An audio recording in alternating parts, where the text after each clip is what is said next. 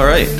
Well, Here we are. here we are. Welcome to the as yet unnamed podcast on creativity. All about how to be a cre- creative, why it matters, and how we don't do it really well because we can't even name the podcast.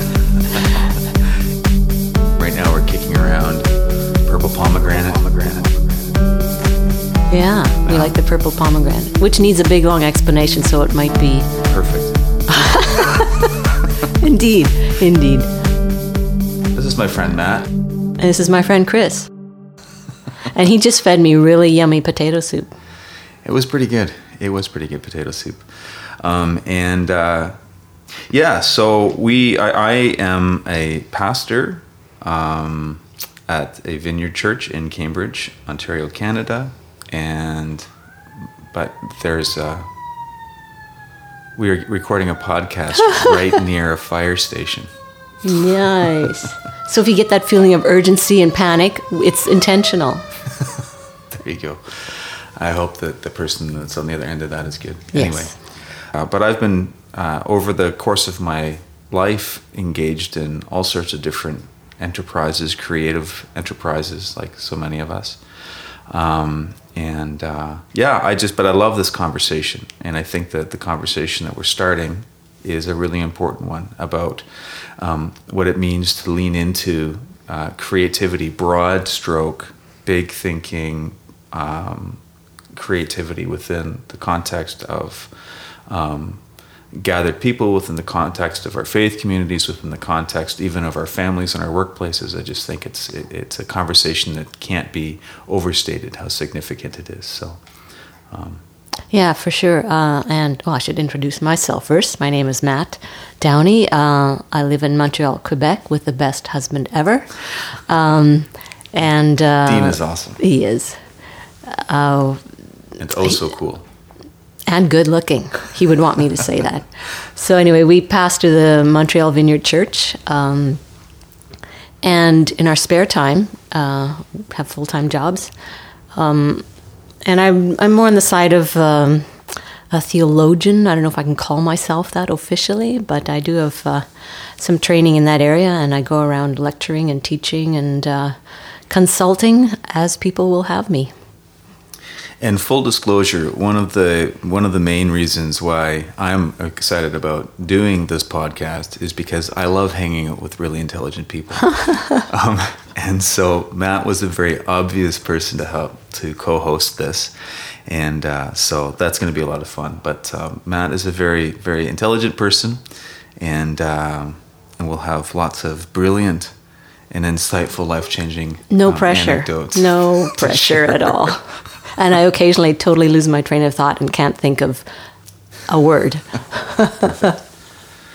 All right. Well, hey, listen. Why don't we why don't we jump into um, uh, just some of the purpose for this podcast, um, what it means to be um, thoughtful, um, creative human beings that are um, looking to express beautiful beauty um, in all of its forms into the into the world, um, but also what that process can look like because it can be such an involved um, and can, a process that can be so different from person to person, and so um, we're going to have a variety, lots of different subtopics within this within this talk, but. Um, Well, everything, really. I mean, what doesn't fall onto the category of creative expression, really? You had mentioned this earlier in our pre podcast conversation, just about um, broadening kind of the notion of what creativity is. I don't know if you want to jump in on that. Well, yeah, I mean, I think that looking at the lens of what it means to be a human being that is um, created in the image of the Creator God, which is um, kind of an underlying um, belief set. I mean, that's kind of our baseline where we would start this conversation from. And when you look at that and you look at the nature of, of the God that is described in the very first um, words of Genesis, uh, we're introduced to a God who creates. And then, in very short order, um, after he's done some creative work, um, we have the introduction of the human being into the story, and the the main characteristic, in fact, the only characteristic that we're described by initially, is that we are made in the image of God, mm-hmm. um, in the image of the Creator. And so, you know, when when we look at the nature of of how God ha- has exerted um, His creativity, His imagination into into the material, the raw material of of everything that we see um, and we look at what our natural propensity is, you know, we we often will lean in towards conversations about uh, creativity and assume that we're talking about artistry, um, and it definitely includes that. Mm-hmm. Like if fine arts, you would mean the like, fine arts, yeah, yeah. So Yeah, yeah. painting, dance, music, theater, Yeah, that kind of stuff. Um, but our, our, our, our innate um, ability to problem solve, to um, uh, to make stuff. I mean, anytime we're anytime we are exerting our will onto um, raw material, we are engaged in a creative process. Um, you know, you talked about the value of having someone in you know in your life who's able to uh, work with numbers and really not illegally creative, but they're able to bring a sense of creativity to that process, right? Yeah, they see like patterns and um, just opportunities. Like, could you think of doing it this way? That's what I'm trying to say. And again, not fudging numbers, but the creative use of finances and budgeting and working within the the laws of numbers, if you want to state it, and just loving the aliveness that comes with that. F- totally foreign concept to me, but uh, this person just brings a creativity to it that I think I need this. We need this. And I think that when we start to redeem the idea of being creative beings, like fundamentally creative, whether you're an arts major or a painter or whatever or not, um, there's a sense of purpose and identity that we can start to feed into, I think, so much of what we do. Um, and I'm just suddenly now thinking about uh, something that I learned years ago when I was in, involved in helping to manage a business.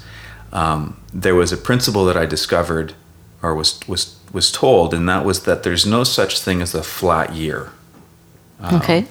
And so the idea is that um, sustainable business is always growing on some level because you're either you're either making forward motion or you're moving backwards. Um, and so you know, and that was that was kind of under, understood predominantly through economic terms, uh, in terms of the bottom line. But it's interesting to think about the. So if I think of us as creative beings, um, and what we also know is that we live in a world that uh, where we're also very destructive beings sometimes, mm-hmm. right? Um, and so I wonder if there's some kind of correlation there, like you know, we are either engaged in a process of being creative, and in the absence of that, you know, is there standing still, or are we some somehow starting to move into more rhythms that are destructive? Like I wonder if even on that core level, there's some kind of a, a sense of you're engaged in some sort of creative or destructive initiative. I don't know. That might be a completely random and wrong thought. No, and just have, I'm having a, a a thought now too. Uh, we were just reading through this book in our faith community, uh, Spiritual Rhythm, and he, there's this one chapter that he talks about balance, where we're often trying to achieve balance in our life, really. And he said this kind of an artificial way of looking at life because he said balance is more of a static way of looking at things, whereas rhythm, he said, we're always we should be thinking about more about rhythms because there's always movement happening. And he said, your life is going to be lopsided. Just figure out what you want to lean towards and then do that. Instead of always trying to find this balance or bring something back into a more even even keel. And uh, I found that very fascinating. That the idea of movement means you're just going to be off balance a lot of the time, but because you're leaning into something that you think is really, really important, it has you have a passion and a drive towards it. Have we just have we just justified the off balancedness of my of my creative life? Is that what we've just done? I think so. you might want to try, yeah, try using that. Yeah, Try that that's our, our rationale. That's a that's a that is a winning concept. Yeah. Um, the other thing about uh, that creation story and God as creator, where we actually gives us reason to talk about it, or even if you want to say justify it, or uh, but it's inherent. I don't think you need to justify it. Is what stood out to me in thinking about that story is the goodness that comes with that story. Is that with create creativity, what is created is always seen as good, mm-hmm. and I think sometimes we think of goodness as a moral category or as uh, something that uh, a pat on the back. We did a good job. We've su- achieved success in some way. Mm. Uh, and I think goodness has more to do with beauty, something that is fun, foundational to the character of God. Whatever, it's a revelation of God. It's this outward expression of God saying, whatever comes out of me would be good because I mm. am good. So I think it's important to um, talk about goodness a little bit and nuance it a bit so that we're not thinking of it as moral or mm. uh, success. Because I think we were talking about this earlier too.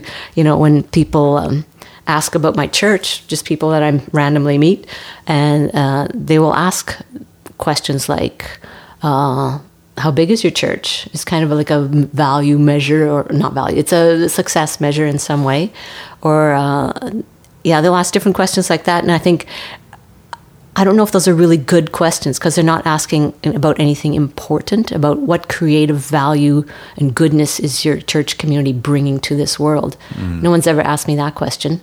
Uh, I don't know if I ever expect anyone to. Um, but anyway. Well, no, I think it's I think it's a really important observation because, um, you know, when we start looking at language like good, and we you know i mean that that typically we we hope that that has more to do with the qualitative eh, kind of a, a state what's the quality of of um, of the work that you're doing. But on, on being able to unpack that a little bit more i think can be a really healthy a really healthy thing right? Like i don't think any of us want to do bad work mm-hmm. right? Um, but even sort of employing our, our creative impulses towards you know what is have we ever really thought or asked the question um, what does it mean to do good work because if we're laboring under uh, maybe a uh, an unhelpful idea of what of what goodness is for example exactly. you, know, you talk about you know uh, the measure of a value of a, of a faith community you know, can sometimes be reduced to how many people are showing up. Or how many people were baptized or saved this past year, new converts or right. Um, and it's a very different it's a very different conversation that idea what val- what, what's valuable about what is what you're you know what's creatively valuable about what your faith community is is engaged in and I think um, you know it, it makes me think of of one of my uh, kind of high watermark moments as a human being.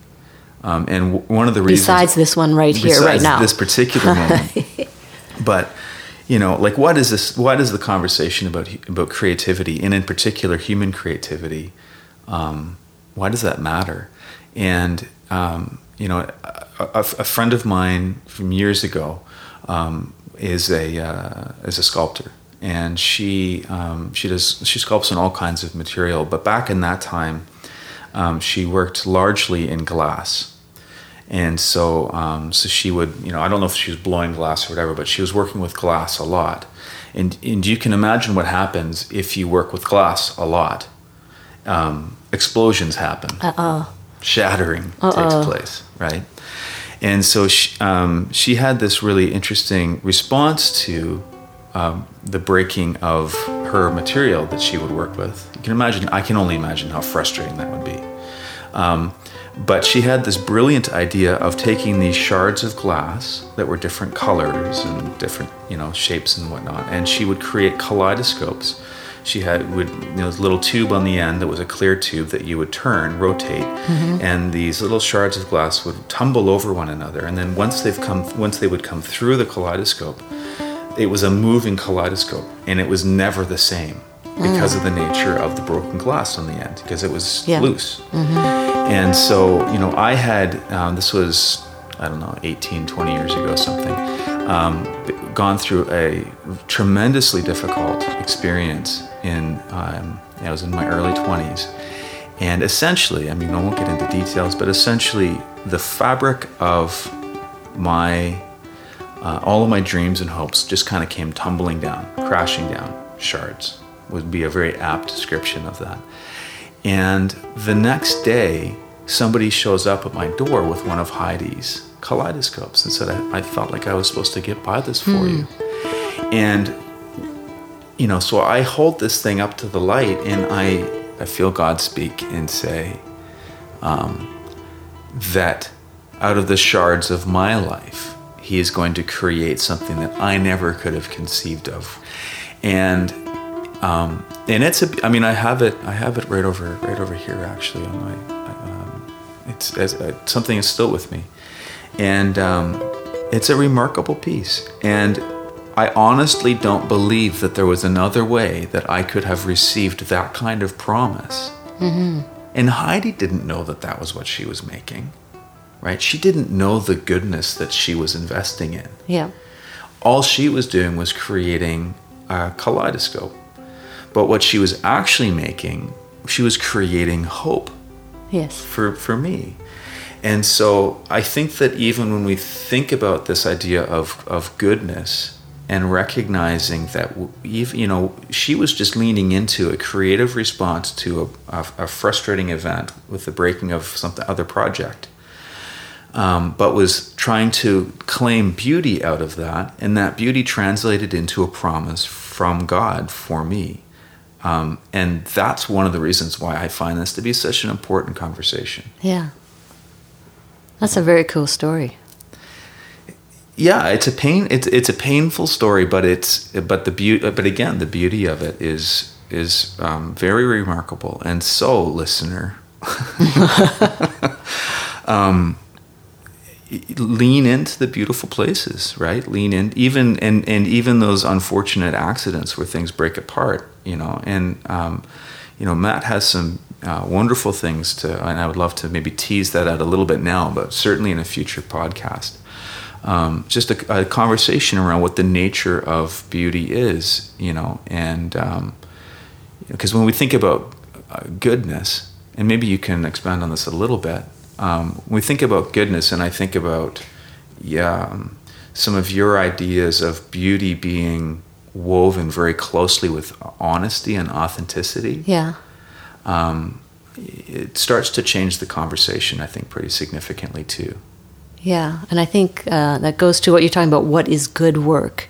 And I think uh, often what is a good life, right? And it's not a perfect life, as we would say that. Uh, perfect, as in l- meeting certain standards of success and whatever else you want to achieve in life. But what is a good life? And I think, um, just in brief, beauty, uh, according to my favorite theologian, Hans Urs von Balthasar, is Ooh, just can I interrupt just interrupt Yeah. for one second? Just say that name again very slowly. Oh, Hans Yes. Urs von Balthasar. Which is just the coolest name ever. Did his friends call him Hans? You know what? I would want to be called. I would want to be called von Balthasar. Von Balthasar. was, you know, mean, much much better than Voldemort, right? Yeah. but it's still the it's the strength of the V. Yes. thing. I don't know where that came from. Uh, anyway, uh, wonderful Swiss theologian, um, and talked about beauty. Anyway, just short shortcut. We might, might unpack this in a further podcast, but talking about beauty being uh, the combination or the unifying of species and lumen, basically the outward form and the inward expression, saying what's on the inside comes out and they match, and you recognize what's on the inside by what you see on the outside. So when you talk about the creation story, what comes out as an expression of creator God is this goodness, this multiplicity of expression, this overabundance kind of that just comes out. Uh, this interconnection of things that's always unfolding and always changing and morphing and surprising us, right? So this is some kind of revelation of what is inside the creator.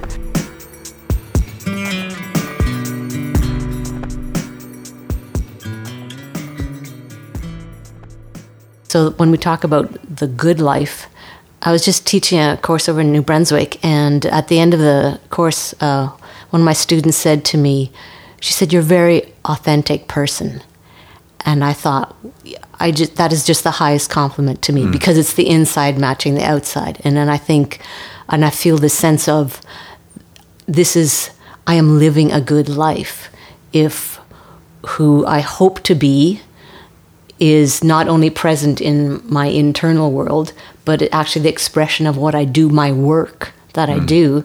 People are recognizing who I am in that very work. And I think as artists, I, I know many times I've, I've read a book, a good book, it's a good work, or I've gone to see some good theater, or gone to see a good film or movie. And it is good work if I think I know something not only of who is creating the work, but of myself. I've mm. connected with them and they've told my story through telling another story. And I'm drawn into that and I'm saying, this whole world is connected in some way, and I feel the pain and the hope in it at the same time. And to me, the good work and the good life combine then when good work as someone as a creative person is suddenly I see a wholeness or a connection come come into being. It's hard to describe, but uh, when you talk about we were talking about fa- the farmer, talking about the farmer doing good work and that being a very creative act as well. And I think, and I grew up on a farm. I mean, I just joy and I would have to leap and dance when I go visit the farm now just because I'm so excited by everything that's growing and and being created there.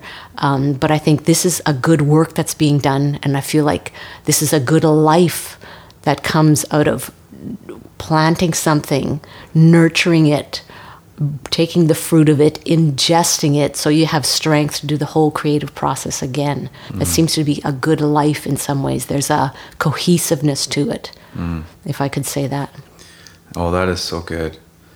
Um, I think too, just listening to you talk about that, there's this, um, you know, when I think about what I would call, I'm just gonna, yeah, I'm just gonna use the, I'm gonna use the term. When I think about bad art, um, and you know, I know that there's a bit of, or a lot of subjectivity in that, but you know, I would define bad art as being either um, like derivative in its nature. Like all art is going to be influenced by something else, but something that is that is derivative. In other words, trying to lean in on the credibility of something else. Almost stolen in Yeah. some ways. That or um, sentimental work, um, and um, So what- maybe to explain that, what do you mean by sentimental? well, sentimental would be um, just something that kind of um, casts a golden hue over um, a, a complicated idea. You know, um, eh, you know. I think that if I think about somebody like Norman Rockwell, Norman Rockwell, um, you know, had some had some some flaws, but I think he he you know was doing some very good work. But I think that uh, again, with some of the derivative work okay. leans in towards uh, you know it, it's derivative of Rockwell's stuff material, um, but it can tend to move into sentiment rather than truth, sentimentality rather than truthfulness. Yes, that's a very important distinction. and yeah, which is and that's actually where I would where I would land as a as a distinctive. Now, you know, and again, just to throw out the obvious caveat here, this is you know, um, anytime we lean into uh, uh, qualitative language like this, where we say this is good or this is bad or whatever, you know, we have to be f- um, generous with one another's intentions uh, as we do. That's what conversation looks like, right? So, Yeah. listener, I'm not knocking, you know, I'm not necessarily knocking Thomas Kinkade. Uh oh, he's you said a name. I'm not not oh. knocking. no. I know, but hey, listen, truthfulness. Yeah, and I think I think part of the sentimentality is it appeals to people's. I wish my life was this pretty, and then that becomes oh, and it'll sell too Yeah. because people want this Well, and that was kind of where dialed, dumbed down, if I may say, version of life. Yeah. This idea of the, of what vision, what is the vision of our good life, is really important for the soul of um, of anybody who wants to do honest creative work, because we will not I don't think, be able to reconcile if we have a fantasy vision of the good life. Um, that I think will bleed over in some kind of. Um, I don't know if I would want to go as strong as to say ugliness, but there's just something in your definition of what beauty is. Yeah. Um, and kind of tying that into a, a, concept of what our of what the good life is. I just think somehow that's a really important conversation. Um, yeah, like one of my favorite artists is Vincent Van Gogh, mm. just because I feel like I'm reading his life story when I look at his artwork. Uh, the pain, the disconnection, some of the most beautiful. Using that word beauty again, it's very nuanced, but uh, some of his most striking and actually peaceful paintings were done from inside an asylum mm. when his mind was broken. And uh, I don't know, there's just something about his story that has a certain, if you want to use the word ugly, ugliness or rawness to it that I think this is, I'm getting honesty, mm-hmm. I'm getting truthfulness, I'm seeing who he is in every in every facet of his life, not just the I wish my life were this wonderfully put together thing, uh, which none of us have that. Uh, so I just, I pre- like again, I feel very alive and drawn in to his mm. paintings because I think they're telling my story while he's telling his story as well. And going back to Balthasar, if I may, for a moment. Please just say uh, his name again. Yeah. um, he he says our model of beauty is Jesus. Mm. So it's like you have every part of life, whether that's being born as a squalling, puking baby, or going through doing wonderful um, miracles where everyone thinks you're you're the best thing ever, or everyone hating you, uh, and suffering, pain, death, and then being born anew mm. out of the irrepressible love of God. Like every part of that is beautiful. Yeah, and the interesting thing about beauty is very often we're attracted to something on the outside, but the more you get to know a person, the more you'll be attracted to what's on the inside. So beauty actually shifts as we get to know someone. Mm. Uh, the, the, people we know the least, we, we, we judge mostly by what's on the outside. The people we know the best, which would be our family, our spouses, uh, some of our coworkers, our faith community, neighbors, whoever, your community, um, the people we know the best, we love the most because of the beauty of who they are on the inside, mm. and the outside just it's like it just reflects who they are. It's mm. not um, it's not. We interact with that in a different way when there's a a knowing that has mm. that happens not not with strangers or uh, people like stars that we know from a distance, right? And I'm not talking about stars in the heavens. I'm talking about. Uh, yeah, stars in the media. The latest American Idol or Canadian Idol or whatever it is. Exactly. Yeah. So it, it kind of, uh, we have to work against some of these perceptions of beauty that we have that are prevalent in our culture, mm-hmm. that are, um, yeah, quite shallow, shall I say? Yeah. Mm. And so, in terms of um, what we would think about when we would use language like the kingdom of God, um, I mean, it's pretty big and pretty important language. And mm-hmm. when we see the work of God, we see that we see that the the reality of the kingdom kind of showing itself.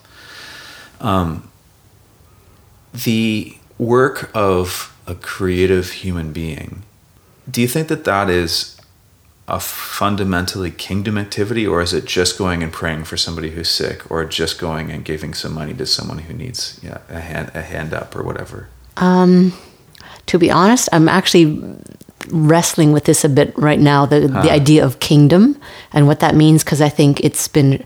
Uh, it's just a phrase that we use a lot. Okay. And and I, you know, you hear a lot, and I think I've just been really challenging my husband myself. It's like, mm. do you know what that means when you say that word? It's just like the beauty. Do you know what that means when you're hmm. using it, rethinking it?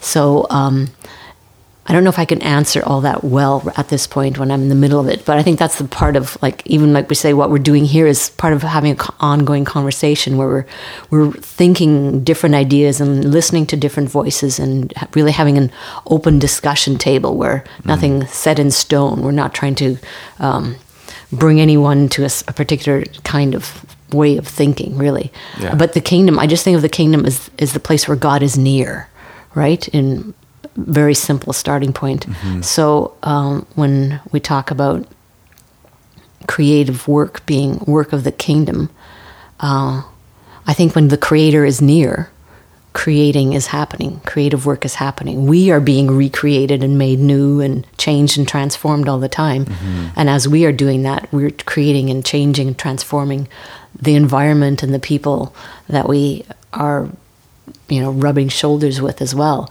So all of those things that you said, praying for the sick and working with the poor, I think all of that is God near, is God present, or is it just? And again, I think the inside matching the outside, or is it? Mm-hmm. I'm praying for people because well, that's what you do. I'm a Christian. I, I believe in doing good works and caring for people. So yes, I'm going to pray for you. That's not really kingdom work necessarily, though God could be very near despite our disconnection hmm. from that kind of that being a creative activity instead of an obligation. Uh, yeah, so even let's dig into that a little bit. When we take something that can be um, such a broad, or or it can even be a net like a nebulous term.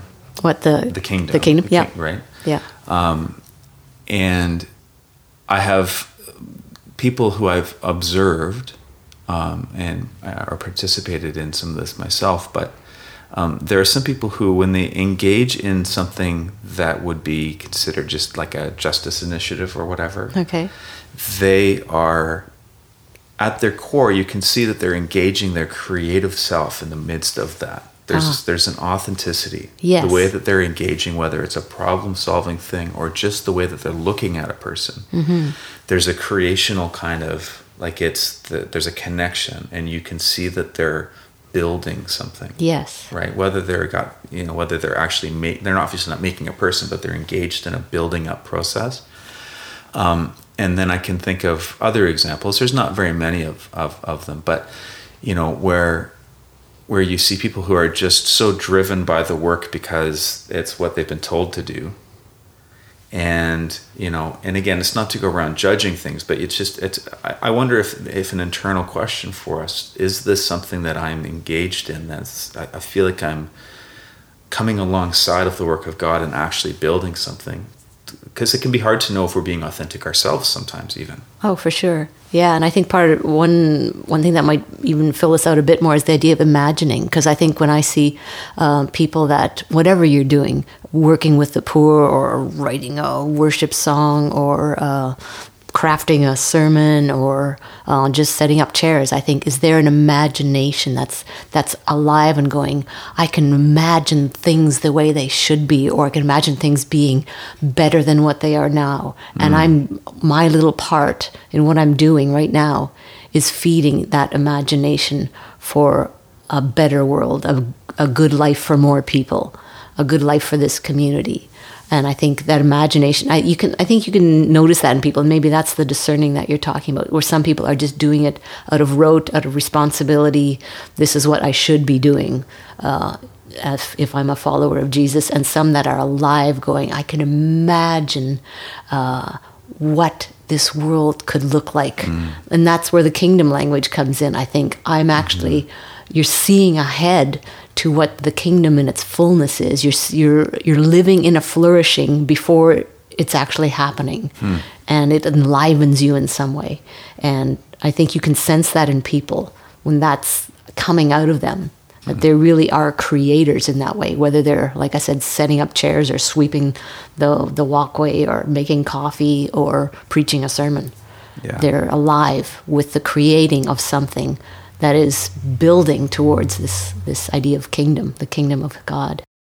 The idea that we can engage a creative self where we're actually, you know, in, engaging our will or our vision of the good life onto some kind of a raw material, mm-hmm. right? in a non-manipulative like, where we're not trying to control other people like because this can get so muddy so quickly right Yeah. but when when that sort of when the stars line up and in terms of our attitude and all that sort of thing and we are able to engage the raw material around us in a creative way um, that is not like that is so the domain of everybody you know i think of brother lawrence um, you know who was basically just a cook Peeling potatoes. peeling potatoes there Yummy you go. potato soup. I see that's just all coming together. you know and he's just doing like the most mundane things. And in the midst of this life he's just writing letters to friends who mm-hmm. who value him. And he responds and he has no idea that he's even writing a book that's going to be read for centuries. Yeah. right? And you know so i'm just listening I'm, I'm sort of listening to this conversation a little bit from the perspective of well what if i hate my you know listener who hates their job and doesn't feel like they have a creative connection they feel disconnected um, you know i my, uh, my hope would be and i don't know if you have any thoughts in terms of what that can what it can look like to engage that you know, it, it feels to me somehow like the creative self is like the fire spark that's like somehow inside our soul, right? The thing that's like flickering. Yeah. You know, and I- mean, I need to believe that that we can engage that part of who we are, even on our on on the most mundane, uninteresting days and places and jobs. Mm-hmm. Right? Is it? I don't know if you have any thoughts Yeah. to add to that. Yeah, maybe just to push it even a bit further. I mean, this is the the hardship of our prosperous uh, lifestyle is that the mundane job is, you know, our horribleness, and I and I think of people that have quite profound suffering in their lives, whether they are being um, persecuted or imprisoned or killed or tortured, uh, just because of they've aligned themselves with Jesus. And I think if they can find that God is near, and they can find, like you say, that fire and burning inside of them, of the creative uh, spark, so to put, that was put in us, breathed into us by the Creator, then I think surely that should be transferred to those of us who find a certain uh, just uh, all too evenness. It's it's kind of like it's it's not exciting. It's boring. It doesn't seem to be connected to, you know, what, we, what our desires and passions, what we feel our true vocation is. And I think um, if we maybe just push it a bit further and, and think of suffering uh, and say within that kind of pain, then sometimes within numbness, uh, it's a little bit easier to say, is God near? Because we can be a little more intentional about it in that way. Because we're not having to fight off that loud scream of pain in some way that is is really distracting us. There's just this numbness, and it's almost like just a calling alive, like fanning into flame and, and saying, "Wake up, wake up." I I actually do this sometimes when I'm in I'm in a lot of service church services. You are when you're a leader and a pastor. You're just a lot. I'm in a lot, and sometimes I'm just not in the mood. Frankly, I am tired. I am grouchy. I am all kinds of stuff, or just dealing with personal things and. Uh, and I'm I'm there. I'm sitting there, and we're singing the most awesome worship songs to God. We're praying to God, and I'm sitting there like, whatever. And I will speak to my soul, and I say, "Wake up, wake up. Do you know that God is near right now?" Wake up. Don't miss this opportunity. Like, He's right here and they're wanting to create something together with you if you'll just wake up. And I, I speak to my soul. I say, Wake up. Come on. Get with it. And uh, yeah, I don't know. I think it's a really uh, pertinent observation um, when we are surrounded by, again, not to cast everything in a negative light, you know, um, everything in the world is, is going to hell in a handbasket or whatever, but, um, you know, there is within the creative realm of things a lot of entertainment that's engaged, right? And Yeah. entertainment, in my, I mean, I'm not anti-entertainment at all, but um, in its less helpful forms, it pulls us out of of our reality, right? So we escape into some other place. We don't Yeah. have to contend necessarily with what's going on. And I thought I, I like you, the language that you're that you're using, the way that you're leaning into that those moments. It's it is kind of the it is still a creative. It, like that's a creative act, I think. Even when you're breathing life, right? Even- I think of that. You know, back to that kaleidoscope. That that sparked something in me. Yeah. Right. There was that that um, it was not an entertainment value kind of a thing. It was a spirit alive, coming Yes. alive kind of a thing. And, um, you know, so I just think it's pertinent to this conversation, right? Because that's what we want uh, ultimately is that our, that the, that this impulse to um, emulate the creator God um, is something that pulls us uh, actually into reality, not Yeah. out of reality. Yeah, and I think Somar, as we're talking a much broader idea of creativity instead of just the fine arts, that creativity really, and I think you hit it on the head, pre- creativity is being present in the now and saying, where is there life already and where can I feed that life? And make some, you know, just let it grow more and more and more. Because creativity is never in the future. Like you say, I'm always planning to write that next great book or do this next great thing. But that's, I'm not being creative. I'm just I don't know, daydreaming.